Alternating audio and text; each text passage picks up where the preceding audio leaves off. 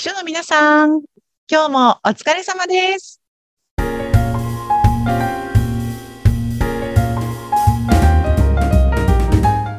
秘書の皆さん、こんにちは。Hisholio編集長佐々木です。こんにちは。インタビュアーの山口智子です。毎回秘書の皆さんにとってお役に立つ情報をお届けしています。この番組です。Hisholio、すごくね、たくさんの秘書の方会員になられているそうですが、そこでアンケートを集計したそうですね。そう、もうね、何ヶ月か前のことなんですけれども、Hisholioの、サイトとか、私の発行しているメールレターとか、あとはHisholioね、インスタのアカウントがあるんですが、そちらなので、全国の秘書さんに呼びかけて、アンケートを実施したんですよね。はい。でね、合計で160名ぐらいの秘書さんたちに回答をいただきまして。すごいですね。そう、すごく面白い結果だったんですよ。どんな結果が出たんでしょうか。一つはね、お給料のところが、私が思っていたよりも秘書さんたちが割とね、たくさんお給料をもらっているなというところ。一つ目の驚きでした。すごく大きなパーセンテージの方が年収で600万以上というような金額をもらっていてですね、それがあんまり年齢とか会社の規模とかに関係なく、そういう年収の方が多かったなというところが一つ、あったというところと、あとはね、どんなことをモチベーションにして仕事をしていますかとか、どんなところが秘書の仕事のやりがいになっていますかっていうところの質問に、皆さんいろいろね、コメントで返していただいたんですが、そこを見てると、やっぱりね、日々自分の成長を感じられたりとか、去年よりも今年、先月よりも今月とかね、少しずつやっぱり成長してるっていうところが、秘書さんの大きなモチベーションになっているというところが見られて、非常に頼もしいなという気持ちになりました。本当ですね。そう。私ね、もしかしたら、暇な時間が多いとか、早く帰れるみたいなところが秘書をしていて嬉しいことですっていう回答が出てくるんじゃないかなと思ってたんですよ。なんかそれちょっとサボれるみたいな。だから秘書は楽でいいですみたいなのが、出てくるかなと思ったんですが、そういった回答はね、0件だったんですよね。素晴らしい。そうなんです。もちろんね、こういったアンケートにご回答くださる方というところで、もうそもそも意識が高かったりとか、目標高く仕事をしてらっしゃる方が多かったのかもしれないんですが、それでも、皆さん非常にやる気が高い方々で、読んでいて本当に気持ちのいいアンケートでした。いいですね。いや、でもなんか成長っていろんな場面でね、あると思うね。秘書さんにとっての成長って、例えばどんな部分だっけ？ねえ、難しいですよね。でも、やっぱり前に比べて私、秘書として、いろいろできるようになったな、みたいなことを感じられるかどうかだと思うので、本当に個人的なことだと思うんですよね。で、例えば前には、この一つの仕事でこのぐらい時間がかかっていたんだけれども、今ではこのぐらい時間を短縮できたみたいな形で、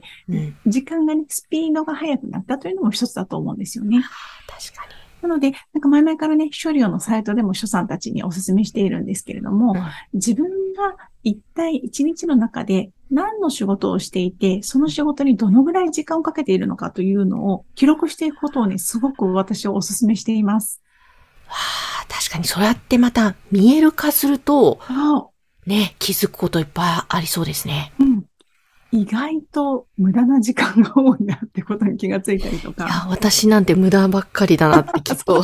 やってみようかな、一回。そう。こういうね、業務の時間を測れるアプリとか、そういったサイトもあるんですよね。そうなんですね。そう。で、一つの仕事を始めるときにクリックして、終わったらもう一回クリックすると時間を測ってくれるみたいな。で、最後にね、円グラフにして出してくれたりとかするんですよ。ちょっと試してみます。すごくおすすめです。で、そうすると、自分はやっぱりスケジュール調整にこんなに時間かけてしまってるんだなって、これが今の3分の2の時間で終わったら、私は他の仕事もできるなとか、もっと早く帰れるんじゃないかなっていうふうに可視化することで気がつくことってたくさんあると思うんですよね。そういったところに、まず一つはね、スピードっていうのを見てみるというのが一つかなと思いますね。とは、自分が成長したいなという思いが強いのであれば、それをね、やっぱり上司に共有する。で、成長ってやっぱり少し自分にとっては難易度が高いなっていう仕事をすることで、成長していけると思うので、はい、ずっと同じ仕事ではなくて、少しずつ今とは違う少し難易度の高い仕事を上司に考えてもらって、もらえるようにしていくっていうのも、秘書さんの、大事なポイントかなと思います。ああ、それって、いや、それいいですね。なかなか今考えつかなかったけど、そっか。今よりちょっとね、難易度の高い。そう、ちょっとだけ。じゃあ4月から、役員の入るこの会議同席して議事録取ってみるとか、こういう会議があった時には資料を作ってみるとか、なんかそんなことを上司から提案してもらえるようになると、最初はそんなこと私にできるかなって思うかもしれないんですが、やってしまえばね、慣れていくと思うので、なんかずっと二の足を踏んでやらないよりは、一回飛び込んでみると、失敗したりとか、これじゃダメだよっていうね、お叱りを受けながらでもそれをやっていくことによって大きな成長があると思うので、どんどんチャレンジしていってほしいですね。本当ですね。やっぱりその成長が自分でも感じられると、あ、これができるようになった、あ、これもできるようになったってなると、なんかどんどん楽しくもなりますもんね。楽しいと思います。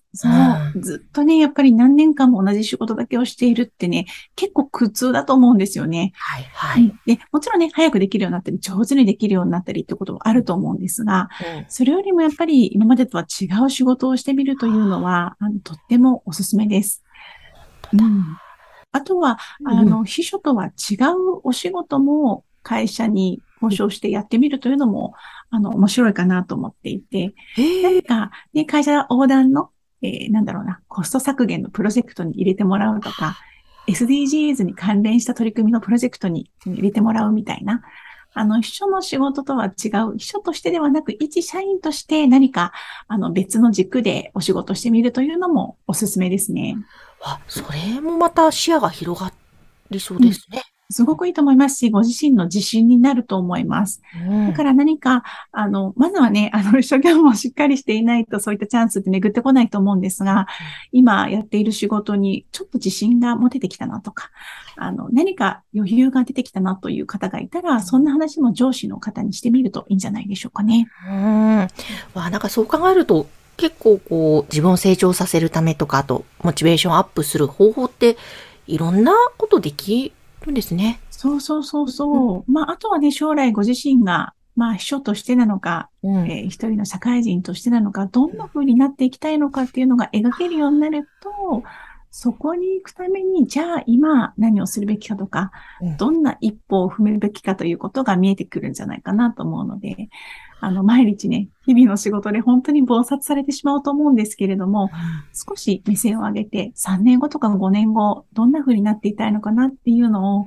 考えてみる時間もとてもいいと思います。